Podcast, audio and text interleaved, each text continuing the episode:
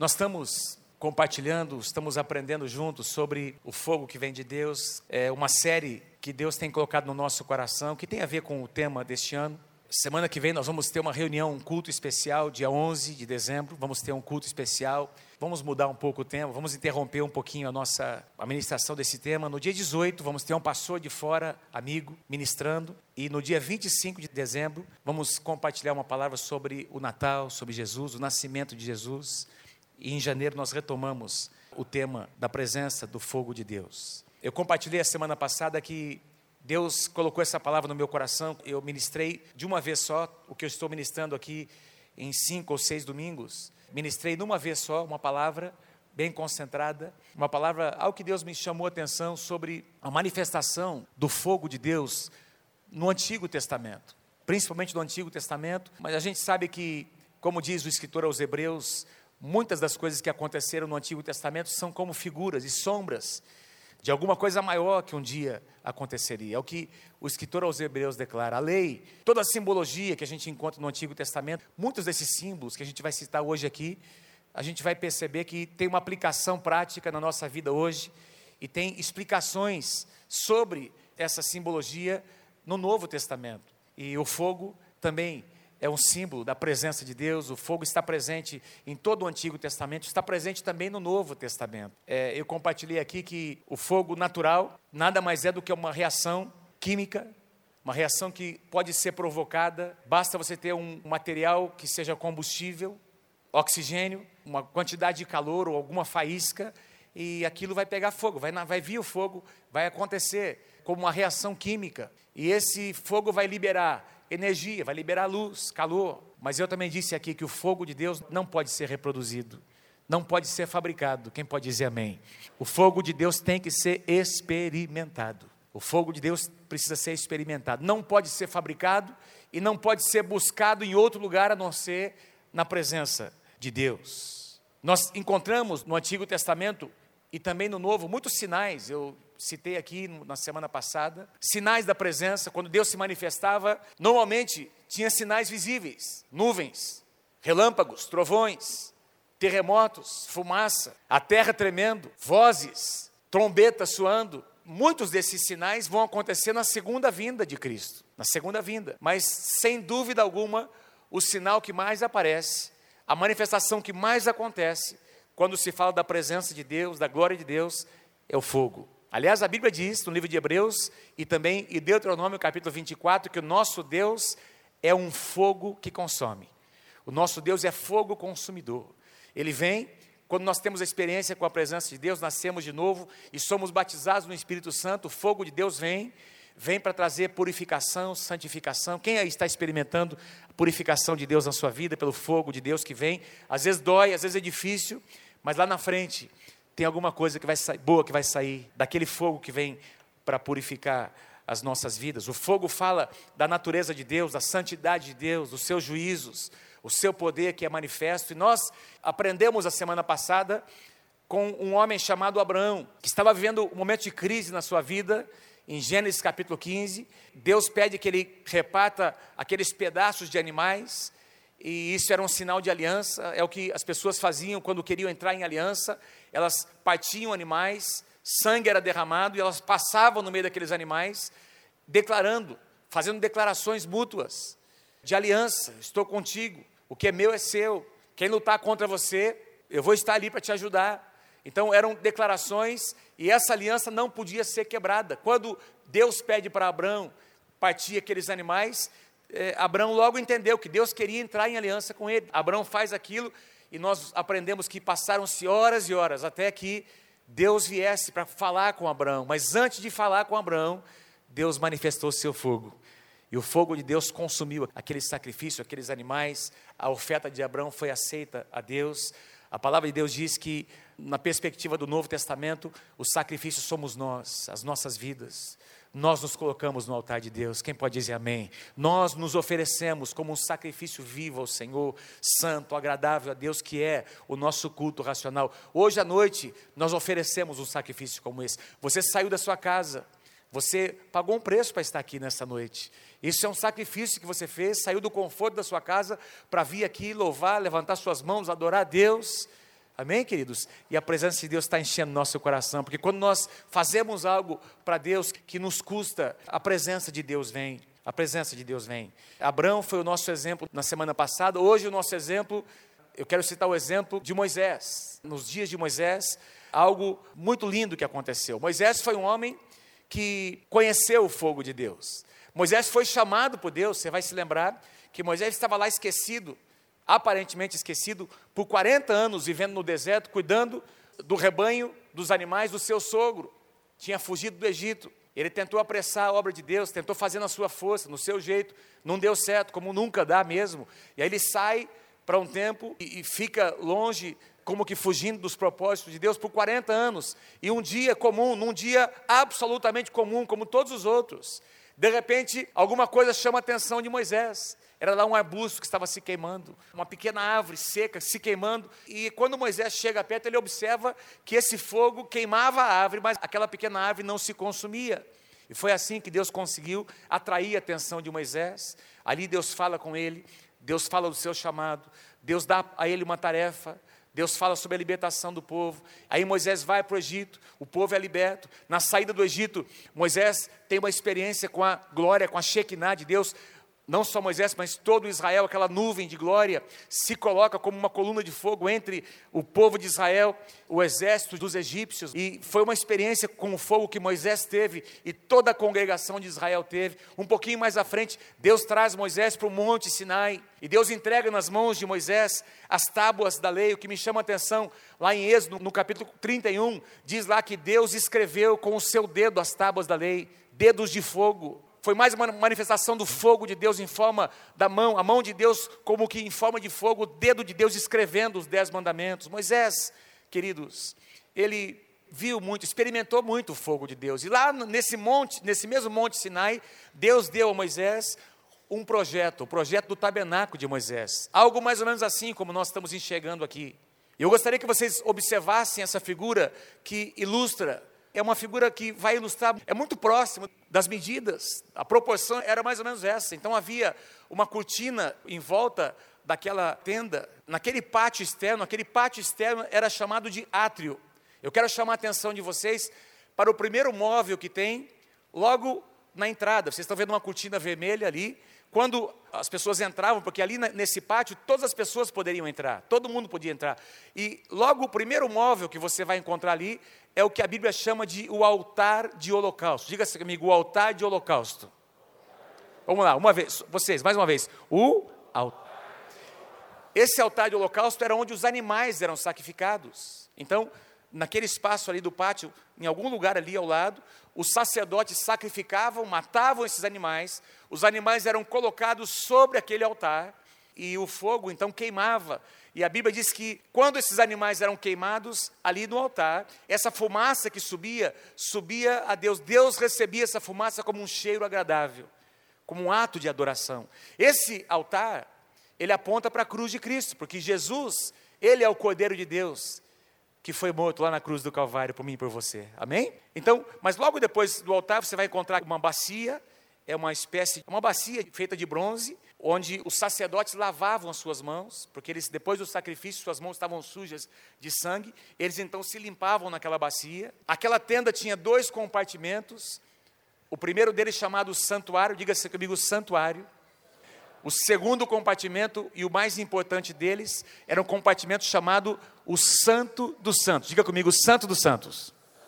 Era onde estava a Arca da Aliança. E o que eu vou ler com vocês aqui, queridos, foi a inauguração deste tabernáculo. Deus entregou nas mãos de Moisés o projeto de um tabernáculo, pessoas hábeis foram mobilizadas para construir, porque tinha uma, era uma riqueza incrível de detalhes muitos equipamentos, muitos detalhes, materiais em ouro, em prata, em bronze. Aquelas cortinas todas eram bordadas, eram tingidas com cores especiais. Tudo isso tinha uma simbologia, tinha um significado. E o que eu vou ler com vocês aqui em Levítico capítulo 9 é a inauguração deste tabernáculo. Acompanhe comigo do versículo 6. Disse-lhes Moisés: Moisés estava dizendo a Arão e aos seus filhos, que eram sacerdotes, que eram ministros do Senhor, naquele contexto do tabernáculo. Foi isso que o Senhor ordenou que vocês façam, para que a glória do Senhor apareça a vocês. Foi isso que Deus, se você for olhar o contexto, Deus tinha dito a Moisés: diga para Arão, que era o sumo sacerdote, para os seus filhos, prepararem os animais para o holocausto, para que fossem colocados sobre aquele altar que eu mostrei para vocês, o altar de holocausto. Então, Arão e os seus filhos mataram, sacrificaram alguns animais e colocaram esses animais sobre aquele altar que eu mostrei a vocês. Versículo 22 diz: Arão ergueu as mãos em direção ao povo. Arão estava lá em cima do altar, ele subiu naquele altar, porque esse altar, eu vou mostrar uma figura a vocês, tinha uma rampa que dava acesso a este altar. Arão sobe no altar, depois de colocar aqueles animais sobre aquele móvel, aquele altar, e ele estende as suas mãos em direção ao povo, e ele diz que lá que ele abençoou o povo. E tendo oferecido o sacrifício, ou seja, tendo colocado os animais sobre o altar, o holocausto, o sacrifício de comunhão, desceu. Desceu de onde? Desceu do altar. Era mais ou menos, o altar era mais ou menos um móvel como esse. Tinha uma rampa de acesso. Então, os sacerdotes subiam para colocar sobre aquele altar os animais que seriam queimados. Então, de cima daquele altar, daquela rampa, Arão estende as suas mãos, abençoa o povo conforme Moisés havia dito a ele fazer, ele abençoa o povo e desce essa rampa para se encontrar com Moisés. Vamos ver o que acontece depois no versículo 23. Assim, Moisés e Arão, depois de Arão descer dali daquele altar, Moisés e Arão entraram na tenda do encontro. Entraram na tenda do encontro. O que era a tenda do encontro? Presta atenção.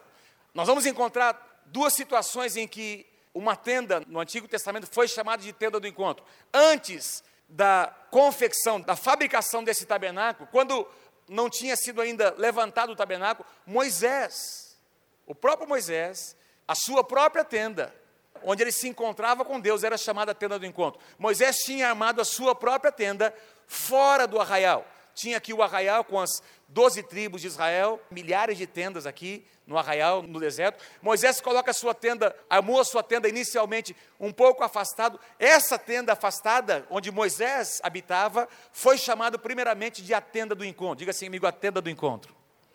Quando o tabernáculo foi construído, a tenda do encontro passou a ser o próprio tabernáculo. Lá naquele setor, naquela área chamada o Santo dos Santos, onde a glória de Deus descia, ali passou a ser chamado a tenda do encontro. Por isso Moisés agora, Arão desceu daquele altar de holocausto, Moisés e Arão entram lá dentro do tabernáculo, passam pelo santuário, entram dentro do Santo dos Santos, para ter um encontro, para conversar, para ter um encontro com a glória de Deus naquele lugar. E diz lá que a glória do Senhor, quando saíram daquela tenda onde eles estavam, diz que ambos, Moisés e Arão, saíram daquele lugar e abençoaram o povo. E o resultado, e a glória do Senhor apareceu, não só a Moisés e Arão, apareceu a todo o povo. Quem está comigo aí, diga amém. Então, eu quero que a gente diga assim uns aos outros, meu querido, minha querida, a glória de Deus é para todos nós. Diga lá, é para todos nós. Fala para ele, não é só para os pastores, é para todos nós. Amém? Fala para o irmão, dá um amém mais forte para animar o pastor. Fala para ele, fala. Isso. Vou dizer de novo: a glória de Deus é para todos nós, amém? amém. Aí ficou bom. Isso, glória a Deus. Agora está tá esquentando o negócio. O fogo está caindo aqui, amém. Todos eles experimentaram, todos eles, amados, viram a glória, viram esse poder de Deus. Acompanhe comigo o versículo 24, o que acontece logo em seguida. E o mais importante que eu quero enfatizar nesta noite.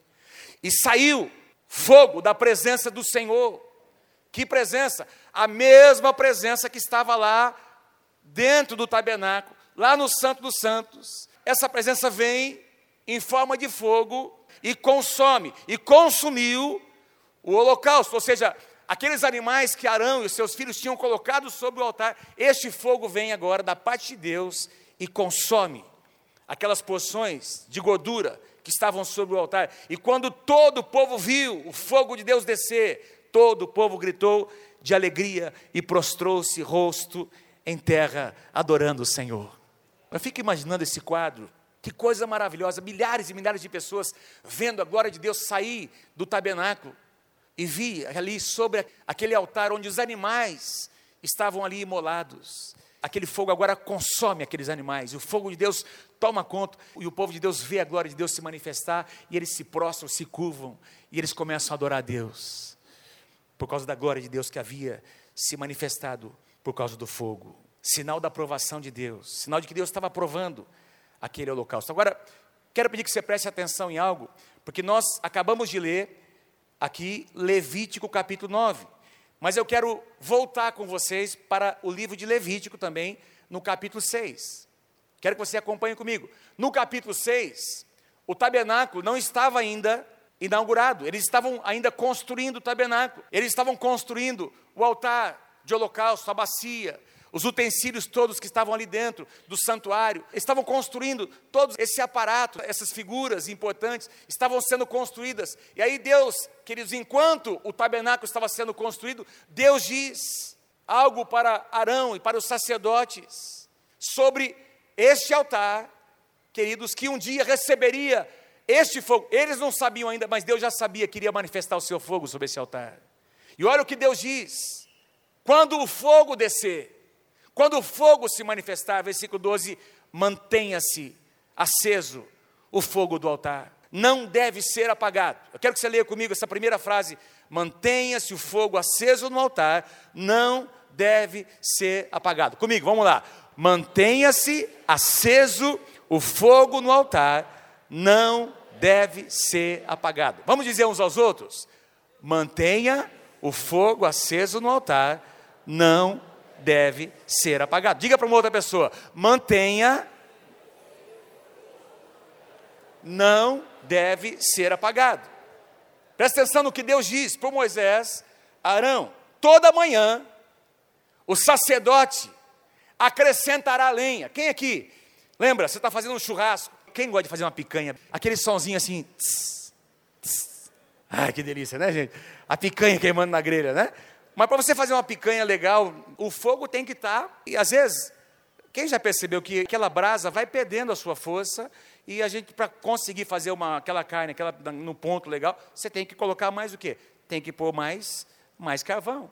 Tem que acrescentar o carvão. Aparentemente, quando você põe mais carvão, ele perde a força, mas daqui a pouco ela vem com tudo. Por quê? Tem um pouquinho de carvão ali, de repente, você põe mais carvão e aquela energia, aquele, ela é distribuída, dissipada, mas daqui a pouco aquele carvão, aquelas brasas vêm. É isso que Moisés está dizendo: não deixa apagar. Se apagar o fogo, não tem sacrifício. Se apagar essas brasas, não tem o sinal de fogo mais. E aí ele diz: não pode ser apagado. Toda manhã o sacerdote acrescentará lenha, põe lenha de manhã, arrumará o holocausto para o fogo e queimará sobre ele a gordura das ofertas de comunhão.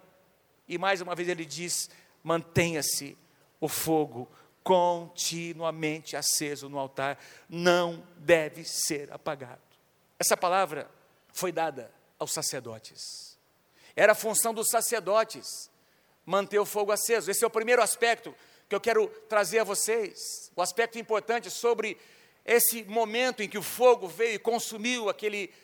E eu quero que você imagine, queridos, que você tenha essa ideia de que Jesus, Ele é o sacrifício, esse altar onde os animais eram sacrificados apontava para Jesus, o Cordeiro de Deus, mas nós também, hoje, na perspectiva do Novo Testamento, nós também somos um sacrifício vivo. Romanos capítulo 12, que deve ser, está sendo oferecido a Deus todos os dias, continuamente. E para que esse sacrifício possa ser consumido, tem que ter fogo. E para que tenha fogo, o fogo não pode ser apagado. Agora, Deus diz assim: o primeiro aspecto que Deus diz por Moisés aos sacerdotes: sac... olha, vocês têm que manter o fogo aceso continuamente. Ou seja, a partir daquele primeiro dia, meus queridos, em que o fogo de Deus se manifestou, porque o, o, tabernáculo foi inaugurado, e eles tiveram, queridos, mais 40 anos de peregrinação, ou quase isso, e durante todos esses anos, 39, 40 anos, nunca mais alguém acendeu fogo no altar, o fogo foi mantido. Os sacerdotes de alguma forma, mesmo nas suas jornadas, enquanto a nuvem começava a caminhar e eles tinham que levantar acampamento, alguém, os sacerdotes, tinham que manter essas brasas vivas de alguma forma, para que quando a nuvem parasse e aquele altar fosse edificado novamente, essas brasas e mais lenha pudesse ser colocada. Então, essas brasas, esse fogo que Deus manifestou inicialmente no altar, foi mantido por todos aqueles anos. Era a responsabilidade dos sacerdotes manter o fogo aceso. Na perspectiva do Novo Testamento, todos nós somos sacerdotes. Eu e você somos sacerdotes. A Bíblia diz que quando Jesus morreu na cruz do Calvário, o véu se rasgou de alto a baixo e Hebreus diz que foi aberto diante de nós um novo e vivo caminho. Veja, presta atenção na figura que eu vou mostrar a você. Lembra? Deixa eu voltar aqui na figura do tabernáculo. Deixa eu voltar lá atrás. Eu já volto aqui. A figura do tabernáculo. O primeiro móvel, qual era? O altar de holocausto. Lá dentro, lá onde tinha aquela nuvem maior, lá em cima, é o Santo dos Santos, onde a glória de Deus se manifestava. A Bíblia diz: Jesus disse: Eu sou o caminho, a verdade e a vida. Ninguém vai ao Pai senão por mim. Aqui no altar de holocausto, essa é uma figura da cruz de Cristo. O caminho para chegar na glória de Deus, o caminho para chegar na presença de Deus, tem que passar pelo altar. Tem que passar pelo altar. Não tem como chegar, não tem como tocar, não tem como acessar a presença de Deus sem passar pelo altar, que é o primeiro móvel, logo depois da porta. Quem está comigo, diga amém. Mantenha-se o fogo continuamente aceso. Então os sacerdotes tinham que manter, na perspectiva do Novo Testamento, a gente encontra isso mais de uma vez, eu quero ler apenas Apocalipse, capítulo 1, versículos 5 e 6. Ele nos ama e nos libertou dos nossos pecados. Isso tem a ver com todo mundo que está aqui nesse salão hoje, com toda a humanidade. Deus ama toda a humanidade, todos os homens e mulheres que habitam essa terra. O amor de Deus, queridos, tem alcançado, deseja alcançar cada pessoa e é suficiente para perdoar e para libertar cada um dos seus pecados. Isso aconteceu com cada um de nós, por meio do seu sangue, e nos constituiu reino e sacerdotes para servir ao seu Deus Pai. A Ele sejam, pois, a glória e o poder para todos sempre. Amém. Então nós somos sacerdotes. Diga assim: eu sou um sacerdote do Senhor. Se eu sou um sacerdote, aplicando essa figura que nós estamos aprendendo aqui no Antigo Testamento, eu sou responsável por manter a chama acesa. Eu sou responsável por manter as brasas vivas no meu coração, na minha casa, no meu ministério. Eu sou responsável por aquilo, por exemplo, que eu vou trazer para vocês ouvirem aqui hoje à noite. Tem horas e horas que eu gastei aqui, amados, queridos, orando, estudando para poder trazer a vocês aqui brasas vivas e colocar brasas vivas nas suas mãos. Tem uma responsabilidade para você ter um filho que vai se tornar um homem de Deus, uma filha que vai se tornar uma mulher de Deus, tem a responsabilidade que o pai e a mãe têm que assumir de manter brasas vivas nas suas casas.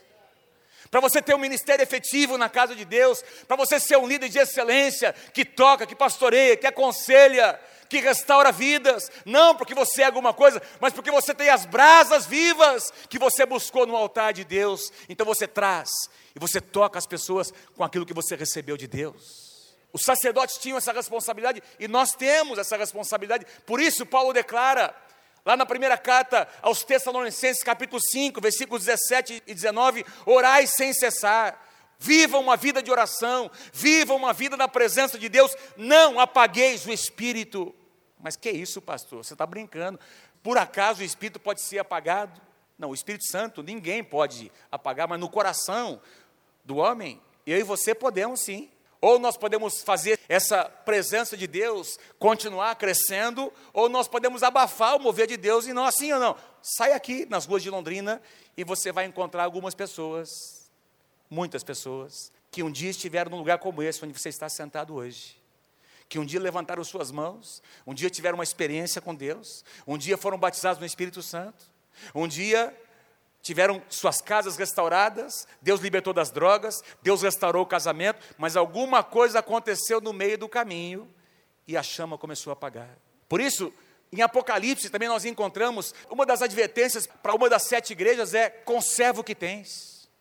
Para outra igreja, Jesus disse: vocês abandonaram o seu primeiro amor. Aquela chama que queimava, aquela brasa que estava viva no seu coração, ela foi apagando. E você não me ama mais como você me amava no começo? Sim, nós somos responsáveis por manter as brasas vivas, queimando o nosso coração. O segundo aspecto que nós encontramos aqui, neste acontecimento, é que todo fogo utilizado em outros utensílios no tabernáculo, que eram dois utensílios mais que precisavam, que funcionavam por meio do fogo. Eu vou falar sobre isso. Esse fogo que alimentava esses outros utensílios, ele era retirado deste altar, dessas brasas, que eram o resultado do fogo de Deus que veio do céu. Diga assim comigo: santuário. No santuário havia três móveis principais. Diga assim comigo: três móveis. Diga assim comigo: a mesa dos pães da proposição. Nossa, pastor, que nome diferente. Era uma mesa onde tinha doze pães, representando as doze tribos de Israel. Tinha um outro móvel chamado o candelabro. Diga assim comigo: o candelabro. E tinha um terceiro móvel chamado o altar de incenso. Diga comigo o altar de incenso. Então, desses três móveis que estavam no santuário, dois deles, o candelabro, que nada mais é do que uma peça com sete hastes, vou mostrar uma foto, uma figura para vocês, onde havia fogo, e o altar de incenso, onde incenso aromático era queimado, o que alimentava, o que mantinha o fogo nesses dois equipamentos, nessas duas peças, esse fogo vinha, tinha que ser trazido lá do altar do holocausto. Tem aqui um esquema onde a gente consegue então ver melhor. Ali tem então o altar de bronze na entrada do tabernáculo, o lavatório, a pia de bronze, e o primeiro compartimento ali, o que a Bíblia chama de o santuário, onde tinha o altar de incenso, a mesa do pão da preposição, dos pães da preposição e o candelabro de ouro. E no último lugar, o último compartimento tinha a arca da aliança no lugar santíssimo ou o santo dos santos. Eu quero então falar com vocês sobre esses dois móveis, o candelabro e o altar de incenso. E a gente vai encerrar orando nessa noite. O candelabro, também chamado, conhecido pelos hebreus como menorá, nada mais é do que um candeeiro, uma peça com sete lâmpadas, uma peça única.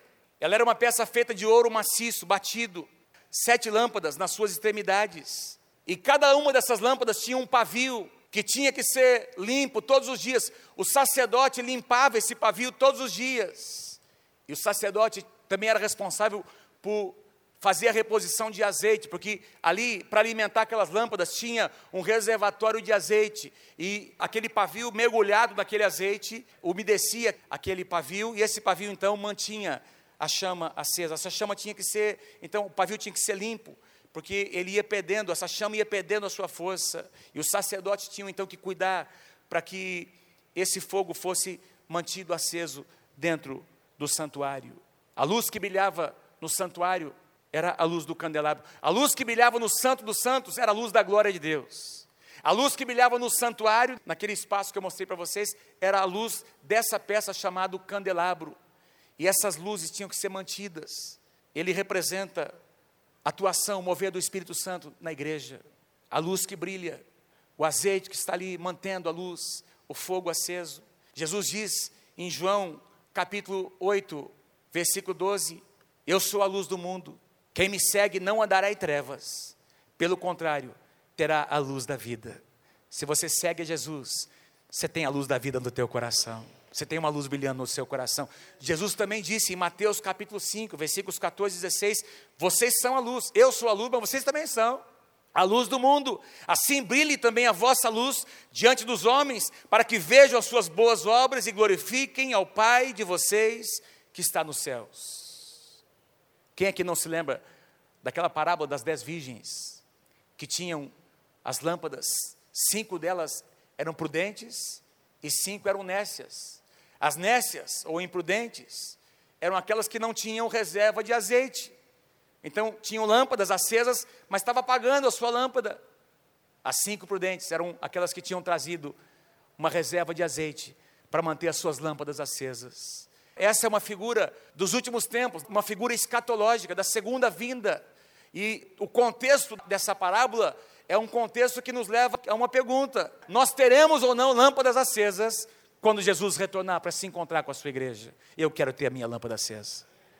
Mas o contexto lá nos mostra que alguns vão permitir que as suas lâmpadas não terão reservas e não participarão das bodas do cordeiro, porque permitiram que as suas lâmpadas se apagassem. Fala para o teu irmão, mantenha a sua luz acesa, sua lâmpada acesa. Mantém.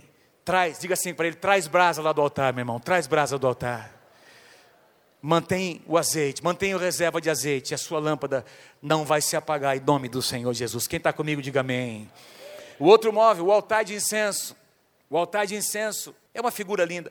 Gente, é, é algo. Eu já preguei, inclusive, uma mensagem aqui alguns anos atrás, somente sobre esse altar, sobre aqueles materiais que eram queimados. Eu vou falar rapidamente, não vou nem citar os nomes, eram vários deles. Era uma mistura de vários ingredientes, vários materiais que eram moídos e, eram trazidos para colocar neste altar, e as brasas trazidas lá do altar de holocausto eram trazidas e colocadas sobre esse material que era moído. Nesse altar não se colocava animais sacrificados. Neste altar não havia, queridos, sangue. Nesse altar eram especiarias que eram colocadas, especiarias que eram esmagadas. E é uma figura do próprio Jesus, porque a Bíblia diz lá no livro de Isaías, capítulo 53, que ele foi moído por causa das nossas transgressões e dele subiu um cheiro agradável. Aliás, em Efésios capítulo 5, versículo 2, nós lemos isso: Cristo nos amou e se entregou por nós como oferta e sacrifício de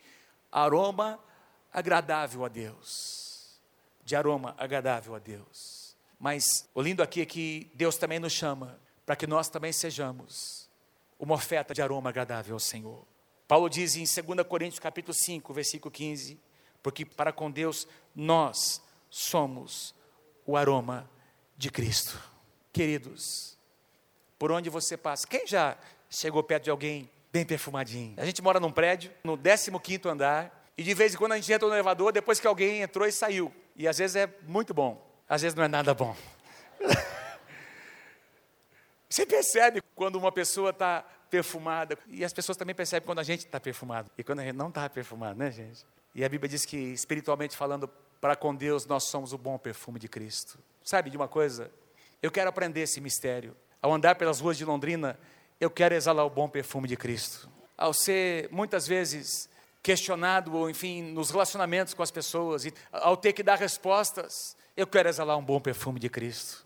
Sabe que nós, todos nós estamos sendo testados todos os dias, e algum cheiro vai sair de nós, ou vai ser alguma coisa boa, ou vai ser alguma coisa muito ruim. Eu não vou pedir para você levantar a mão. Quantas vezes você já teve que voltar para pedir perdão de coisas que você disse e fez? Porque as suas atitudes, as nossas e as nossas palavras não exalaram um bom perfume, mas Deus nos chama, queridos, para que das nossas vidas saia um bom perfume. Sabe como isso vai acontecer? Se tiver a essência certa, se tiver os elementos corretos e se tiver o fogo de Deus queimando o nosso coração. Quem pode dizer amém? Por onde quer que nós passemos, as pessoas vão ser abençoadas pelo bom perfume que vai sair de nós. O incenso também representa, na perspectiva do Novo Testamento, representa as nossas orações, representa a nossa adoração. Em Apocalipse, capítulo 5 e capítulo 8, eu não coloquei aqui, diz lá na visão, João tem uma visão, e ele enxerga taças cheias de incenso, amados, sendo levadas até a presença de Deus. E ele diz lá que essas taças, esse incenso representa as orações dos santos.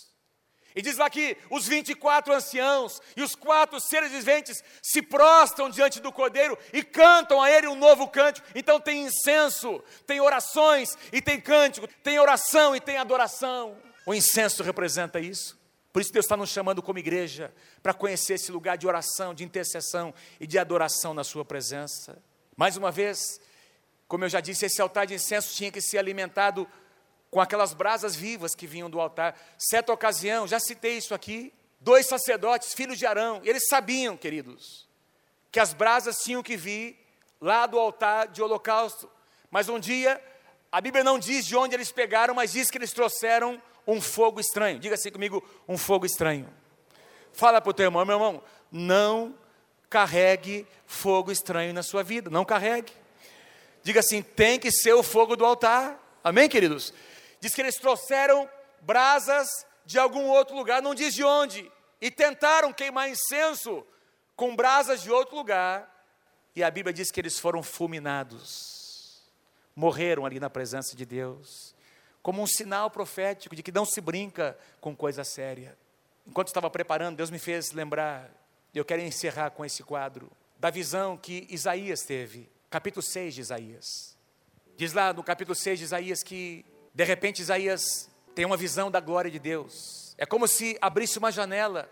Isaías conseguiu enxergar o que nós encontramos em Apocalipse. Isaías vê a glória de Deus, vê o trono de Deus. Ele vê a glória de Deus e, e a Bíblia diz que ele enxerga serafins anjos do Senhor com seis asas. Com duas delas eles cobriam os olhos, duas cobriam os pés, e com outras duas eles voavam. Interessante. Isaías está vendo algo maravilhoso e diz que esses anjos clamavam: Santo, Santo, Santo é o Senhor dos exércitos, toda a terra está cheia da sua glória. Diz que o som dessas vozes dos anjos fizeram com que as portas do templo tremessem. Deve ter sido algo impressionante que Isaías enxergou. Aquela fumaça começou a subir daquele lugar. Aí Isaías se sente indigno, porque se você for olhar o livro de Isaías até o capítulo 6, você encontra Isaías declarando sobre o povo de Deus, ai deles, ai da nação de Israel, ai dos judeus, ai dessa nação, ai dos assírios, os babilônios. Ele começa a profetizar, mas aqui no capítulo 6, quando ele vê a glória de Deus, ele diz: ai de mim, porque os meus lábios são impuros. Eu habito no meio de um povo que, cujos lábios também são impuros. Os meus olhos viram o Senhor. Quem quer ver o Senhor? Quem quer ver a glória de Deus? Os meus olhos viram o Senhor. E aí Isaías se sente indigno, mas sabe o que acontece, amados? A visão continua. Na visão de Isaías, ele vê um daqueles anjos, e lá naquele altar que eu mostrei para vocês, o altar de holocausto, e ele vê esse anjo pegar uma brasa com um alicate, uma tenaz. Ele pega aquela brasa, vem e toca nos lábios de Isaías. E aí ele faz uma pergunta: A quem eu enviarei? Quem há de ir após mim? E aí Isaías diz: Agora que o teu fogo me tocou, Pode me enviar que eu vou, Senhor. Agora que eu fui tocado pelas brasas do teu altar, pode me enviar que eu vou. Eu quero as brasas do altar na minha vida. Eu quero ser tocado. Quem quer ser tocado? Quem quer em 2017 ser tocado pelas brasas do altar do Senhor? Coloquei aqui uma frase, eu gostaria que você repetisse comigo a última frase dessa mensagem e a gente vai ficar em pé. São as brasas vivas, retiradas lá do altar, que irão incendiar as nossas vidas as nossas famílias e os nossos ministérios.